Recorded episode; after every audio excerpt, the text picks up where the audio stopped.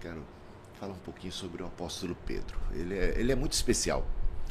Pedro é para lá de especial para nós, para a igreja.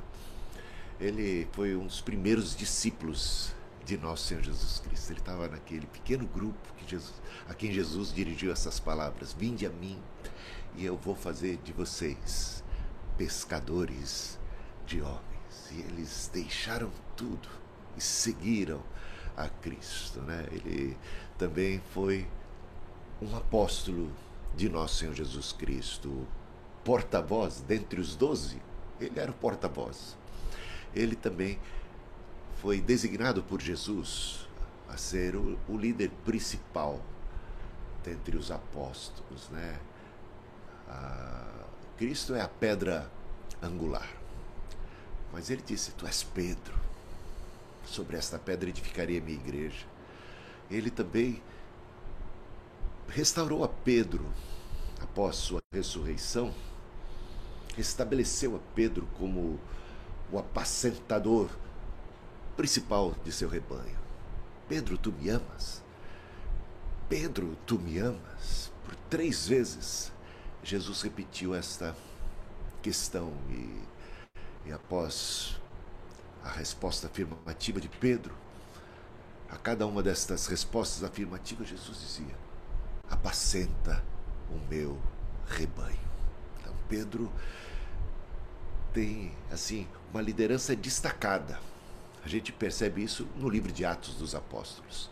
Se você reparar bem, metade do livro de Atos, a primeira metade, ou é, a primeira parte do, do livro de Atos, a gente pode dividir o livro de Atos dos Apóstolos em duas partes. Uma delas dedicada mais ao apóstolo Pedro, a outra dedicada ao apóstolo Paulo, né? É, a primeira parte, então, dedicada assim, a figura de destaque dentre os apóstolos era Pedro. Era Pedro. Então, tem mais sobre Pedro. Ele foi o primeiro missionário cristão entre os gentios. O primeiro. E também ele era missionário entre judeus, ele era apóstolo entre judeus. Ele foi também o primeiro, o primeiro não, um mártir cristão em Roma, morrendo em Roma como mártir, crucificado. Então, Pedro é importantíssimo. Seu nome era Simão. Simão. É interessante isso.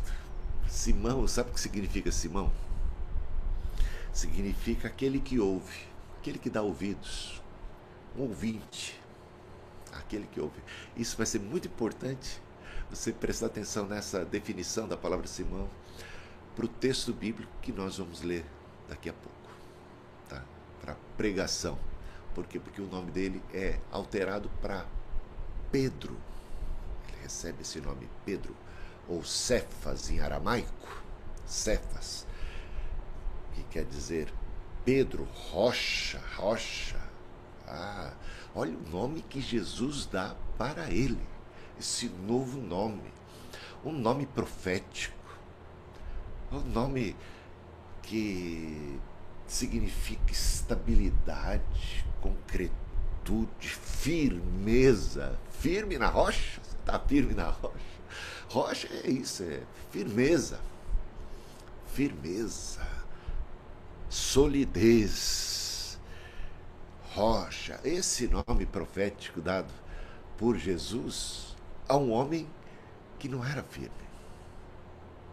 Essencialmente, naturalmente, mesmo depois de cristão, os seus primeiros anos não revelam essa firmeza, esse, esse nome que agora Pedro recebeu, que é um nome profético, é interessante que Pedro vá viver em contradição com esse nome. Quantas ações do apóstolo Pedro, quantas ações do apóstolo Pedro é, colocam em xeque o nome que ele recebeu. E como é que fica? É rocha mesmo? Ou Jesus estava equivocado? É firmeza mesmo? É alguém firme, constante?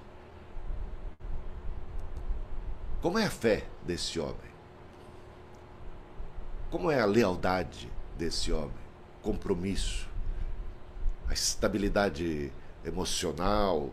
Como é esse homem? Ele é, ele tem se mostrado rocha o tempo todo? Então a gente vai examinando a vida do apóstolo Pedro, vai vendo os altos e baixos, vai vendo a instabilidade, a inconstância de alguém que recebeu o nome de Pedro.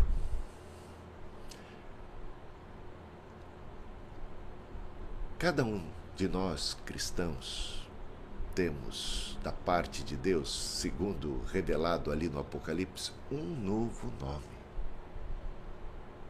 Um novo nome. Um novo nome você tem. Um dia você saberá.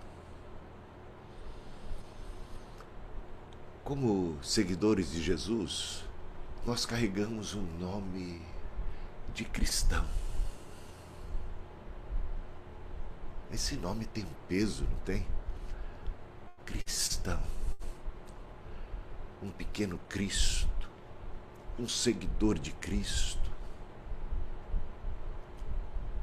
Ainda que nós não saibamos qual é o nosso nome, novo nome, nós somos de Cristo, identificados com Deus, Pai, Filho e Espírito Santo pelo batismo, regenerados, temos o Espírito de Deus, preciosas promessas, temos, carregamos um nome de cristão. Que peso! E a gente nem sempre age de maneira consistente com esse nome.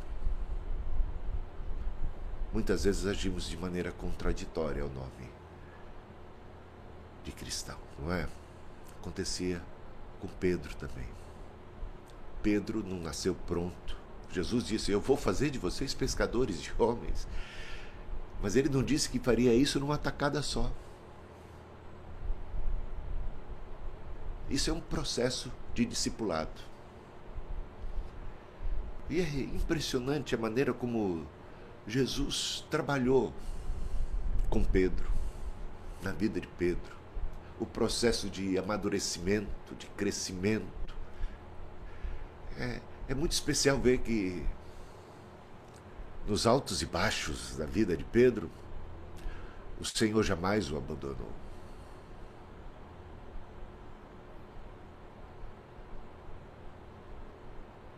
O Senhor esteve presente com Pedro em cada etapa, cada passo.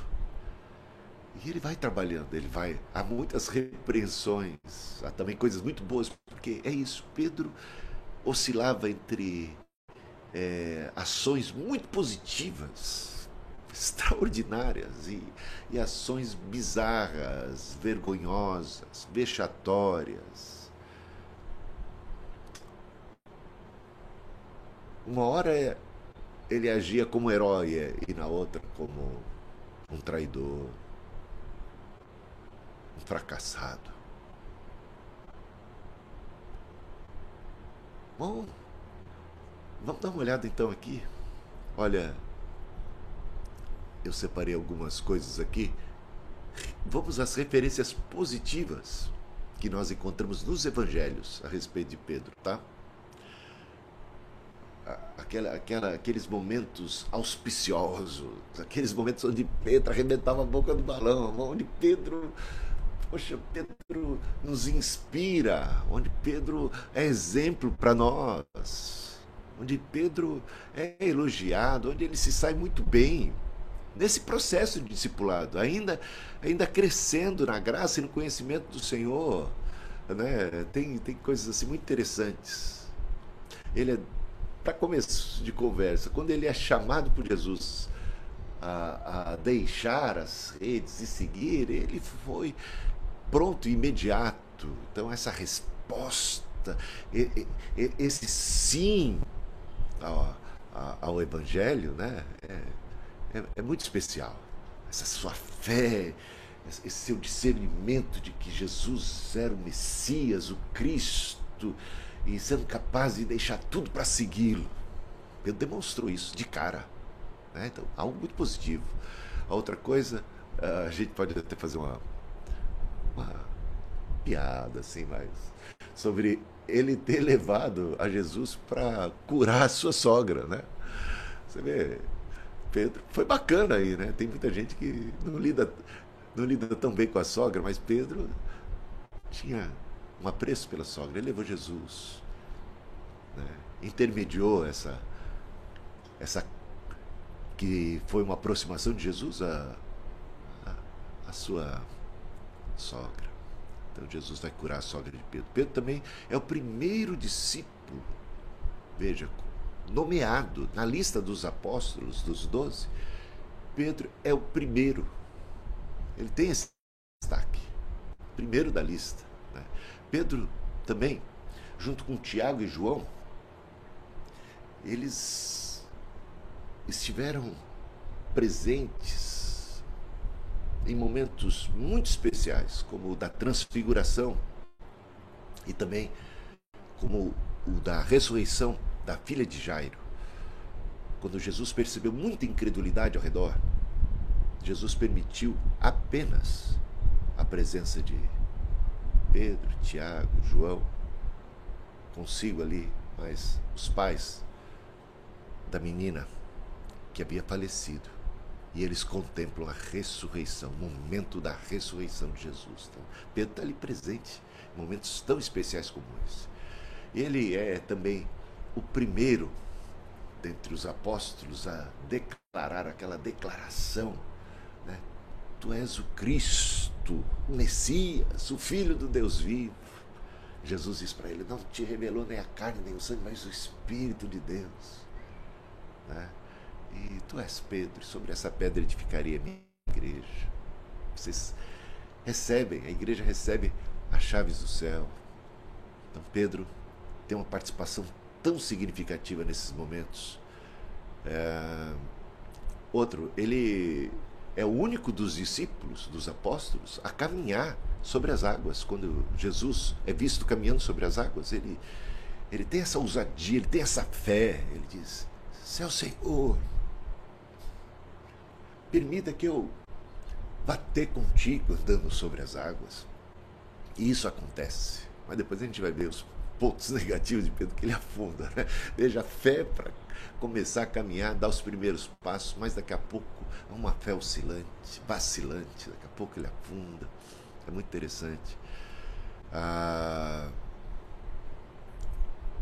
quando da primeira ressurreição,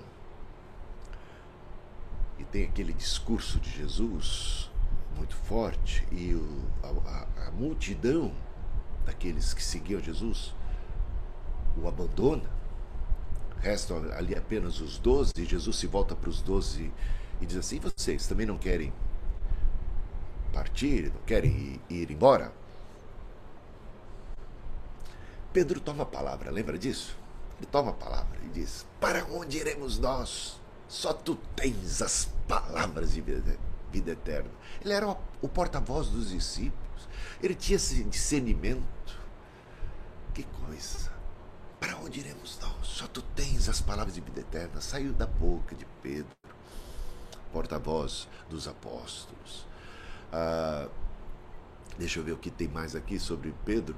Pedro também pede para Jesus explicar uma determinada parábola Sabe, os discípulos não tinham entendido.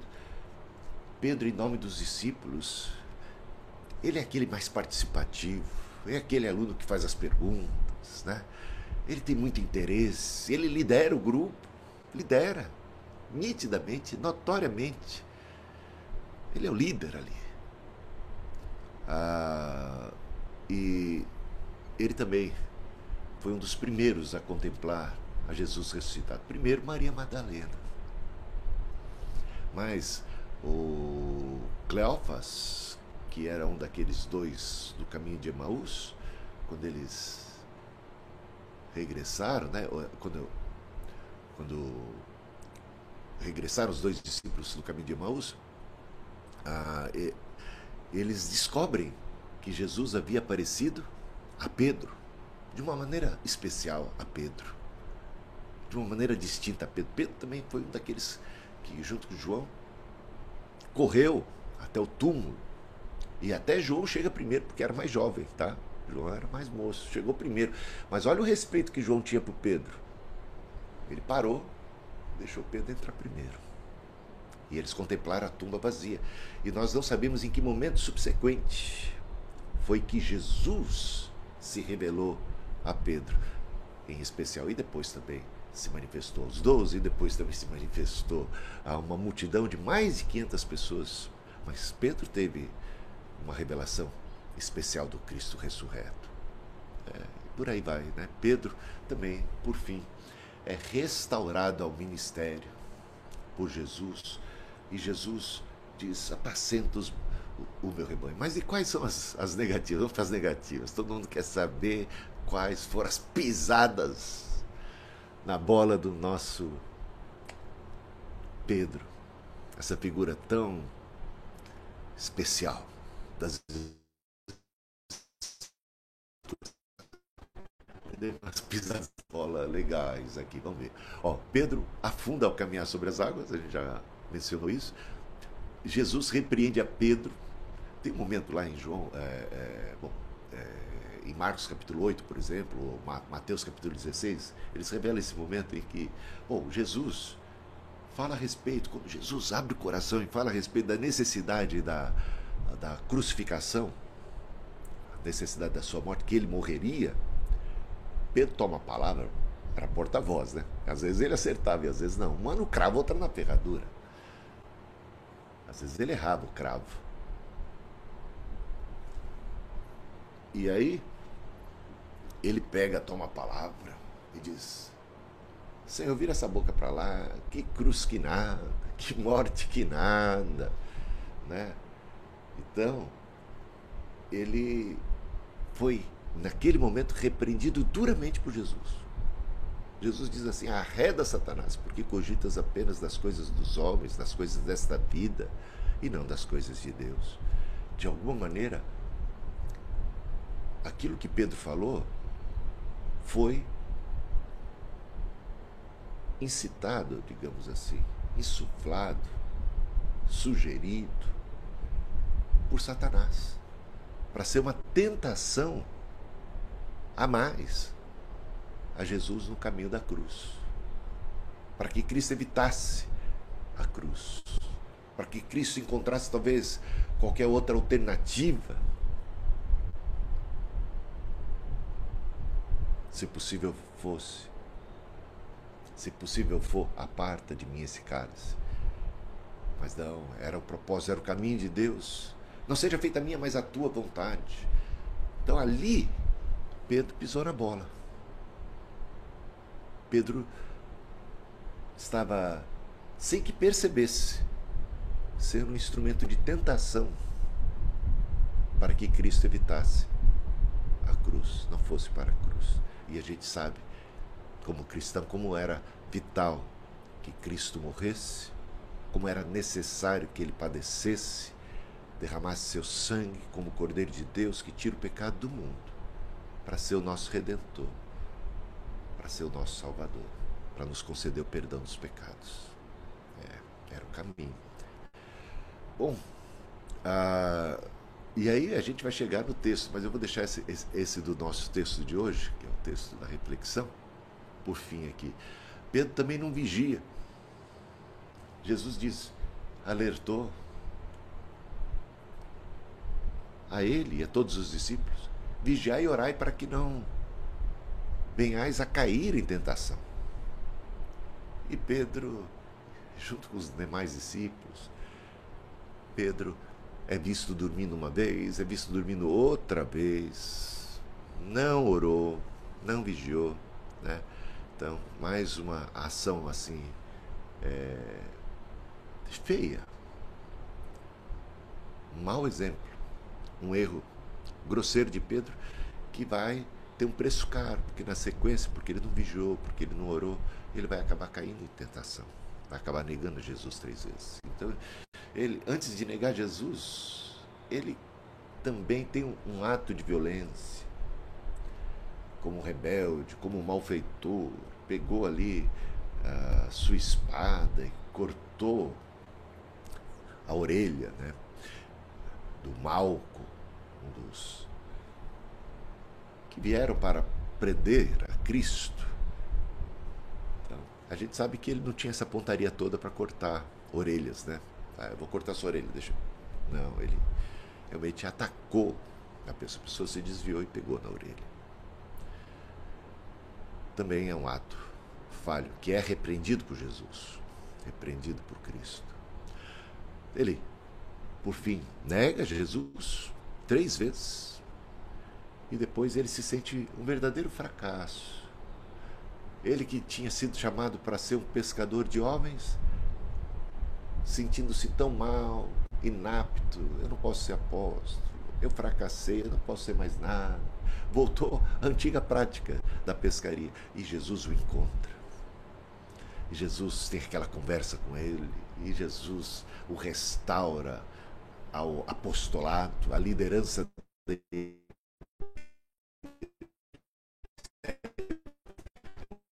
Essa história. E aí eu convido você a abrir a sua Bíblia aí e acompanhar comigo, né?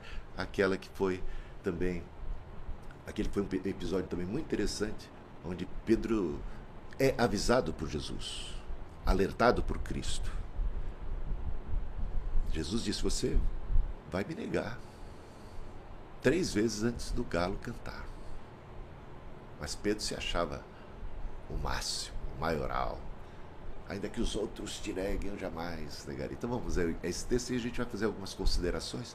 Veja que uh, esse, esse momento aí introdutório é um pouco longo, né? só para dar um, um, um pano de fundo, para aqueles que não têm conhecimento tão detalhado, e mesmo para aqueles que conhecem, poderem relembrar e perceber esse personagem. E a gente ainda nem falou muito de, de Atos dos Apóstolos. Amanhã, então já fazer uma propaganda aí do, da reunião de amanhã à noite, a gente vai falar de Pedro em especial no livro de Atos dos Apóstolos. Quanta coisa! Né? Quanta coisa! Pedro é preso Pedro vai dizer: mais importa obedecer a Deus do que aos homens. Pedro corajoso, Pedro pregador, Pedro que vai realizar inúmeros milagres, vai ressuscitar mortos no poder do Espírito de Deus, de Cristo, em nome de Cristo, curar aleijados de mais quase 40 anos. Ele vai operar milagres estrondosos, até a sua sombra, até a sombra por onde Pedro passava, realizava milagres. Pedro vai dizer: Eu não tenho ouro nem prata, mas o que eu tenho te dou, em nome de Cristo, levanta e anda. E o coxo, aleijado, anda para espanto de todos, para espanto de todos, tantos sinais ressurreição de Dorcas, por aí vai. É, Pedro é uma figura fantástica. Amanhã a gente vai tratar mais sobre o, o, as ações, os, os atos dos apóstolos, que na sua primeira parte dedica muito a Pedro.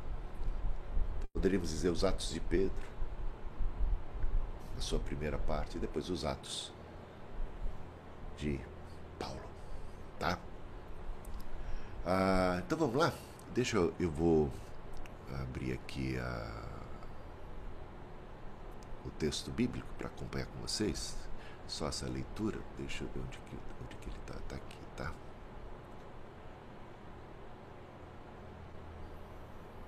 Ah.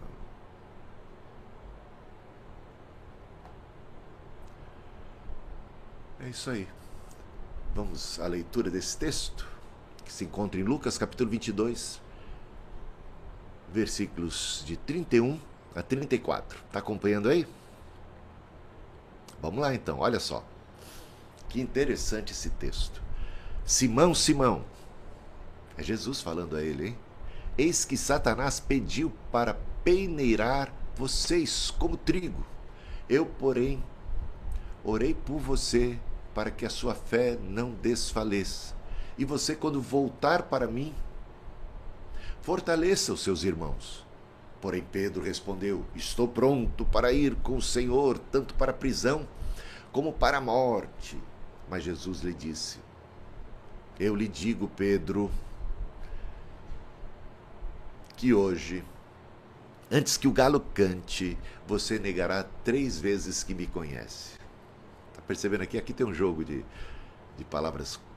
Jesus começando a chamá-lo de Simão, Simão, ele que deu o nome de Pedro, de repente ele chama Simão, Simão. Aquele que ouve, aquele que ouve.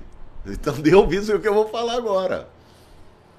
Você não tem o nome aquele que ouve, não é Simão, que vem de Simeão, aquele que ouve. E depois, ó, eis que Satanás pediu para peneirar como trigo. Eu, porém, orei, ó Pai, porque a sua fé não desfaleça. Ele, eu estou pronto. Tem para ninguém, é nós da fita. Vamos que vamos. Estou pronto, eu estou pronto. Veja como ele tinha uma visão de si é, mais positiva do que, do que a realidade. Ele não conhecia a si mesmo como Cristo o conhecia. Isso não é uma verdade? Que, que Deus nos conheça mais do que nós, nós mesmos nos conhecemos?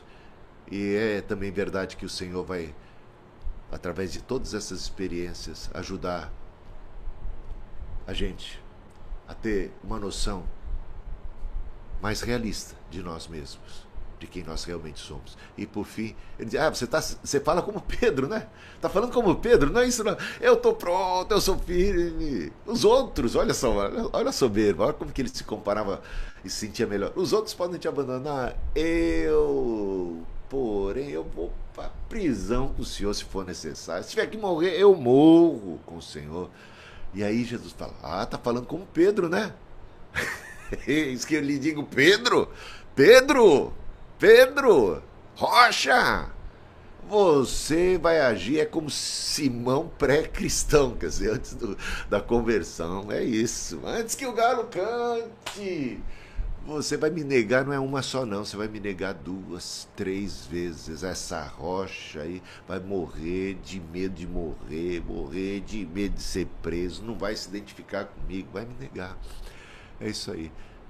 É, só uma consideração inicial a esse texto tão, tão precioso. Vamos lá então. Tem algumas coisas que eu anotei aqui, que eu acho que é bem interessante. Ah, eu, que eu falo de cabeça aqui? Acho que dá para falar de cabeça. Tá? Ah, deixa eu ver. Acho que dá. Eu, eu fiz uma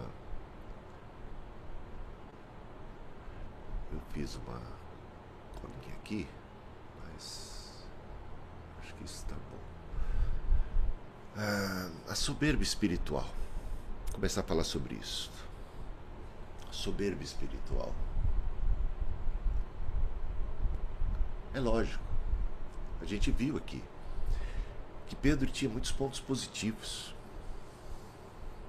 Muitos pontos positivos que ele era um líder destacado, honrado inclusive pelo nosso Senhor Jesus Cristo, como tal. Um apóstolo, tantas virtudes de Pedro, mas ao mesmo tempo, tantas pisadas na bola.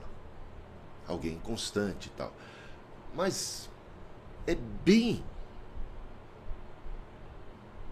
Fica bem claro aqui para nós, nesse texto, ou não?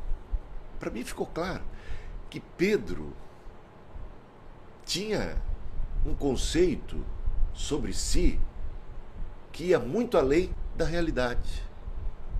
Ele fixava-se naquelas virtudes, naquelas coisas que ele tinha feito de bom, e ele meio que tinha se esquecido das pisadas de bola, da bola, de, da bola, né? Da, os tropeços, os percalços, e ele se sentia muito digno, de ser apóstolo. Ah, eu fui chamado apóstolo, mas também não é para menos, né? Olha aqui, eu sou corajoso, eu sou forte, eu sou valente, eu sou leal, eu, eu sou fiel, eu tenho muita fé. É isso que, que a gente vê ali. Ele, ele tinha esse conceito. Esse, esse episódio aqui vai ser o episódio mais marcante na vida de Pedro. Sabe, quando vai cair de fato a ficha de que ele não tinha sido escolhido porque ele era melhor do que quem quer que fosse. Ele não tinha sido escolhido por Jesus porque ele era o bacano tal. Porque ele tinha virtudes estas ou aquelas. Ele vai perceber que ele não é melhor do que ninguém. Tem aquela parábola, diria uma parábola mesmo, quando Jesus fala de que um fariseu e um publicano entraram no templo para seu momento de oração. E o fariseu orava enchendo, inflando o peito. Graças te dou, Senhor, por olhando para o publicano, ele falou, porque eu não sou como esse publicano. Então ele se comparava ao publicano, se sentia digno, honrado, cheio de honra, cheio de mérito. Porque eu sou isso, porque eu faço aquilo, porque, eh, sabe, ele começou, começava ali na oração a descrever os seus feitos. E ainda que Jesus tivesse contado isso e falado do publicano, ao contrário do fariseu que se sentia um miserável pecador que reconhecia sua indignidade, que clamava por misericórdia. E Jesus conclui essa parábola dizendo assim: quem é, qual dos dois que saiu justificado diante de Deus?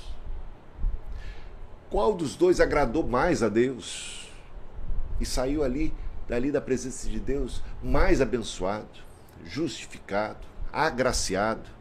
Quem foi? E a resposta é publicano, pecador, pecador contumaz. Mas e o fariseu o religioso, o certinho, o adequado, orgulhoso, a prepotência, a arrogância? Não é algo parecido que a gente encontra aqui? Examinando a Pedro, o que, que você acha? Ainda que os outros que esses mais fracos, mais frouxos na fé, mais vacilões, ah, é, bem acho que eles vão mesmo é, é, acabar fraquejando. Mas eu jamais, ainda que eles fraquejem, eu jamais fraquejarei. Eu vou contigo até a morte, se necessário for. Então, é, Jesus vai, vai dizer assim: Satanás pediu para peneirar todos vocês. Essa, esse, isso está no plural ali. Vocês, vocês. Mas eu roguei, Pedro. Ele tá, Jesus se, se dirige a Pedro. Simão, Simão, né?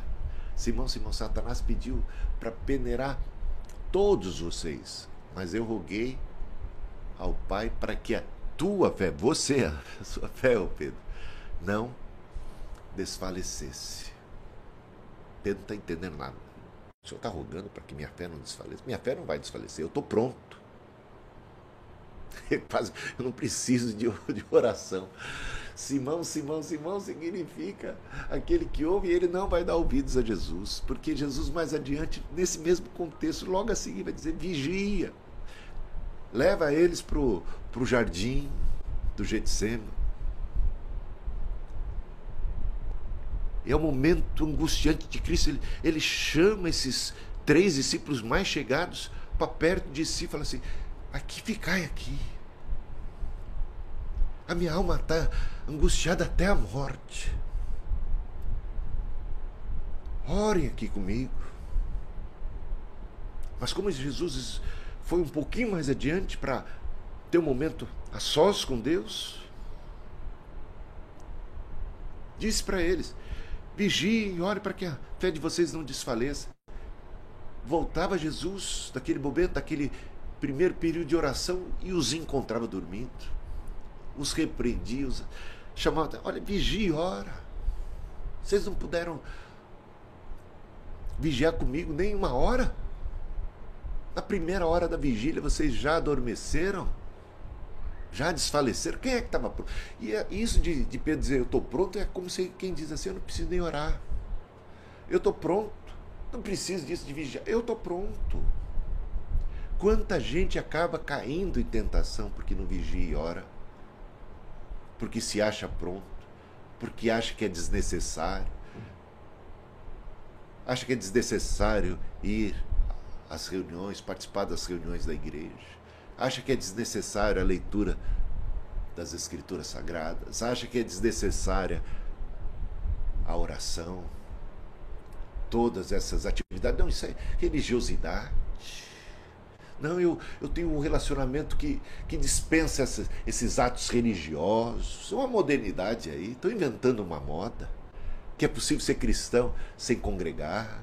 Que é possível ser cristão sem o apego às escrituras sagradas, sem estudo bíblico, sem a leitura, o exame da palavra de Deus.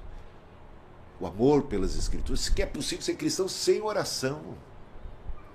Sem as ações de graça, sem o louvor, ah, estou inventando moda, que acha que não precisa vigiar, que não precisa estar atento, que não precisa estar junto com o rebanho, que não precisa das orações dos irmãos, que a oração dele às vezes, muitas vezes basta, que não precisa dos outros. Um tipo de cristianismo individualista, estranho. Não, não, ao cristianismo primitivo, estranho às escrituras sagradas, estranho ao que encontramos no livro de Atos, as instruções de Cristo, as instruções dos apóstolos, estão inventando moda. E há muita gente de nariz empinado, como Pedro era, muita gente orgulhosa, muita gente prepotente, muita gente autossuficiente, muita gente que diz com Pedro: Estou pronto, eu me basto sou melhor do que os outros. E a queda de Pedro foi feia, gente. Pedra, a queda de Pedro foi lamentável e Satanás pediu para peneirar todos vocês, peneirar como trigo. Peneirar como trigo é ser jogado, é ser sacudido, sacudido para cair, para cair, para ser desqualificado. Para nesse processo de peneira, nesse saculejo, você ser reprovado. Por isso o Senhor rogou, o Senhor intercedeu, ele intercedeu por todos os discípulos, mas ali era uma era uma conversa mais particular, em especial para Pedro. Porque ainda que todos tenham fugido, quem vai negar a Jesus três vezes é Pedro.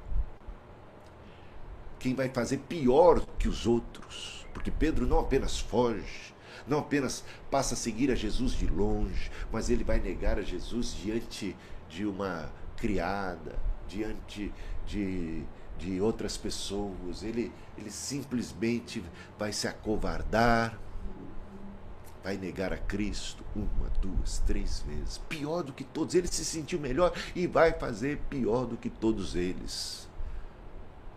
E mesmo Jesus tendo alertado quando ele se sente o máximo, quando ele fala como se fosse Pedro mesmo, querendo trazer para si esse nome. Porque o Senhor está me chamando de Simão?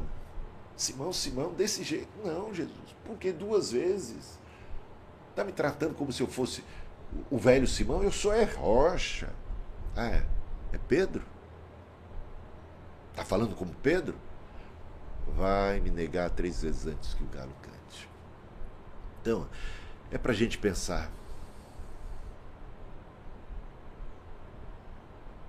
Nesse processo de Deus na vida de Pedro, na nossa vida. Mais tarde, Pedro vai escrever em sua epístola, em suas epístolas, uma exortação que é essa: antes de tudo, crescei na graça e no conhecimento de nosso Senhor Jesus Cristo. Não acha que você está pronto.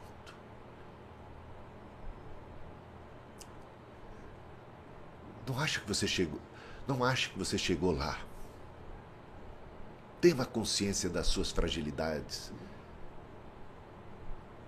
da sua necessidade de vigilância, da sua necessidade de oração, da leitura, de comunhão com os irmãos, necessidade da igreja, necessidade da ceia do Senhor, necessidade de jejum, necessidade de buscar o Senhor, dos seus pontos fracos, conheça a si próprio.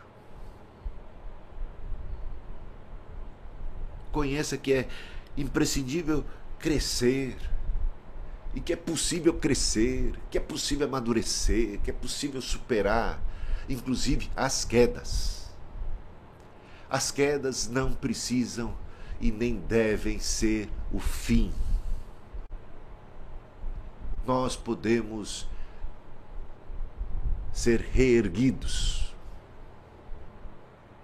Jesus já profetiza não apenas a queda, mas como também a restauração.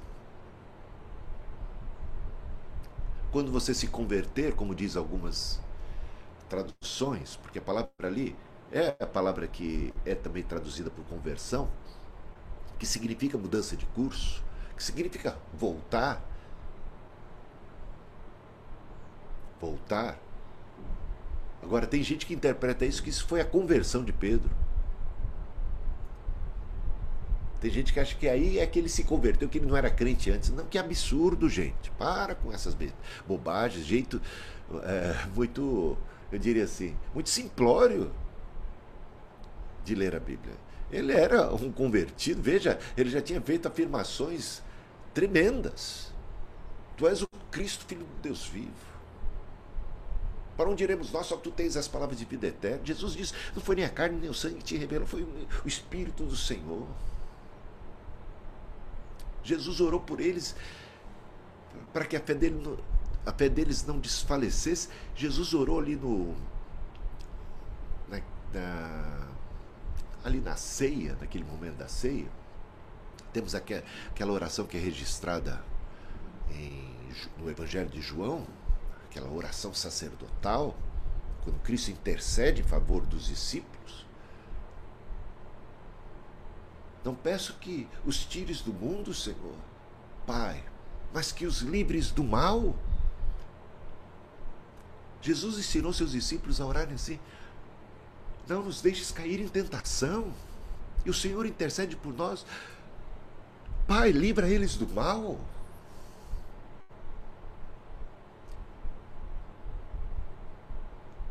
Pedro caiu, mas ele não caiu definitivamente.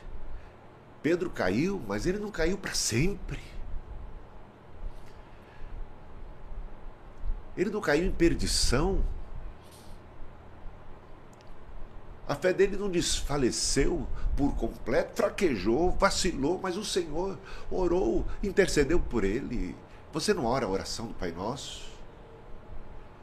Não nos deixes cair em tentação, Senhor, nos guarda aquele que nos guarda de tropeçar, como diz o apóstolo Judas. A ele que nos guarda de tropeçar. Não quer dizer que a gente não vá ter um vacilo aqui, outro ali, um, um tropeço, mas a gente não vai tropeçar para sempre. O meu servo ele cairá sete vezes, o meu justo cairá sete vezes, e sete vezes eu o levantarei. Conversão aqui significa que ele voltou, ele se arrependeu, é isso. Ele que teve uma queda, ele que estava no caminho, ele que era do Senhor, um dos principais do Senhor. Vacilou, caiu, mas ele se arrependerá. Ele chorou amargamente e ele foi restaurado. Ele sentiu depois disso tão humilde, tão pequeno, que ele achava que Jesus não ia contar mais com ele para ser apóstolo. Ele falou: fraquece, fraque, fracassei. Já era para mim. Eu não mereço. Ele ressuscitou. E eu não crio o suficiente. Eu desanimei na fé. Eu fraquejei, eu neguei. Quem sou eu para continuar sendo apóstolo? Ele volta à prática da pescaria. Jesus o encontra pescando. Há uma nova pesca maravilhosa, como a princípio. Jesus prepara peixe, comida para eles, alimenta, tem aquela conversa: Tu me amas, tu me amas, me amas. Três vezes vai ter que confessar agora. Tu sabes que eu te amo, responde Pedro. Tu sabes todas as coisas. Tu sabes, tu sabes que eu te amo.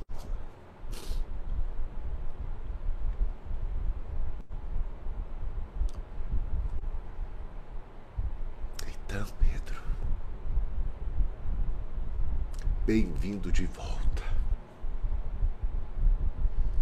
Você está restaurado ao posto, apacenta as minhas ovelhas.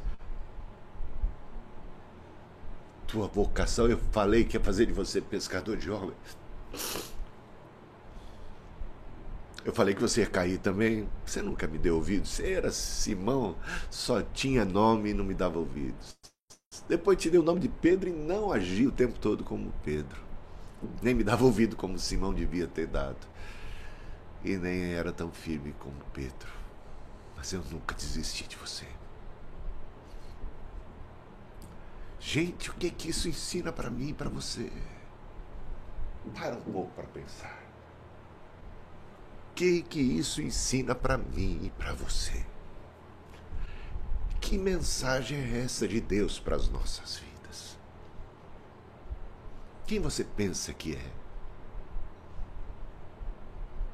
Às vezes você pode ter uma noção tão errônea a respeito de si mesmo, mas nesse processo discipulado o Senhor vai revelar quem realmente somos vai escancarar nossa alma, vai mostrar que foi graça. Eu gosto muito daquela canção do Azaf, que diz: Quando terminar esta vida e lá no céu eu chegar, haverá uma multidão de irmãos esperando para me abraçar e perguntarão, a uma voz, voltados para mim: Oh, conta-nos como você, irmão, venceu e chegou aqui. E falarei te contarei de Jesus que me amou. E com seu sangue me redimiu. E aí o coro da canção diz: Foi graça, foi graça, irmão. Foi só pela graça que eu venci, cheguei aqui.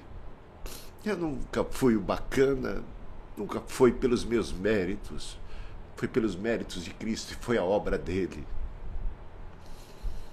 aquele quem opera em nós tanto querer como realizar, aquele que nos santifica, aquele que nos purifica, aquele que nos levanta, nos ergue do pó. A Ele a honra e a glória, hoje e para sempre. Um dia,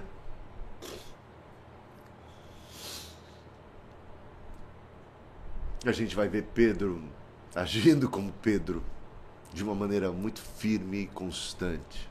Não que ele não tivesse talvez algum abalo ali, outro acolá, mas cada vez mais forte. No livro de Atos, cada vez mais sólido.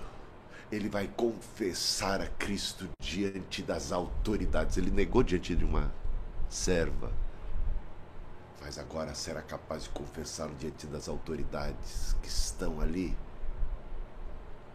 doidas para prendê-lo e matá-lo. Mais importa obedecer a Deus do que aos homens. Vai confessar em praça pública diante de todos. Será preso, será açoitado, será perseguido, mas nunca mais voltará atrás e um dia ele será capaz de enfrentar a cruz. Não apenas a cruz no sentido figurado, mas a cruz no sentido muito concreto. Como Pedro agirá, como líder da igreja, como apóstolo de Cristo destacado, como uma referência para mim, para você, para todos os cristãos em todos os tempos. Pedro não fugirá e não negará Cristo e será crucificado. Pedro ainda vai dizer assim: Não sou digno de ser morto, experimentar a morte do meu Senhor, já que serei crucificado. Coloque-me de cabeça para baixo, porque não sou digno de ter uma morte semelhante. É um Pedro humilde, mas um Pedro firme, forte, corajoso, as virtudes, um homem cheio do Espírito Santo. Se Deus pôde fazer isso na vida de Pedro, um Simão, um pescador, uma pessoa tão comum como tantas, tantas outras. É porque ele pode fazer isso na minha vida e na tua. Dê ouvidos à palavra de Deus. Leve a sério o cristianismo. Leve a sério o que o Senhor fala. Cresça na graça e no conhecimento do Senhor. Ouça o recado do apóstolo Pedro. Amém. Eu já fiquei até emocionado demais. Porque é dramático isso aqui. Porque isso aqui mexe. Mexe com a gente.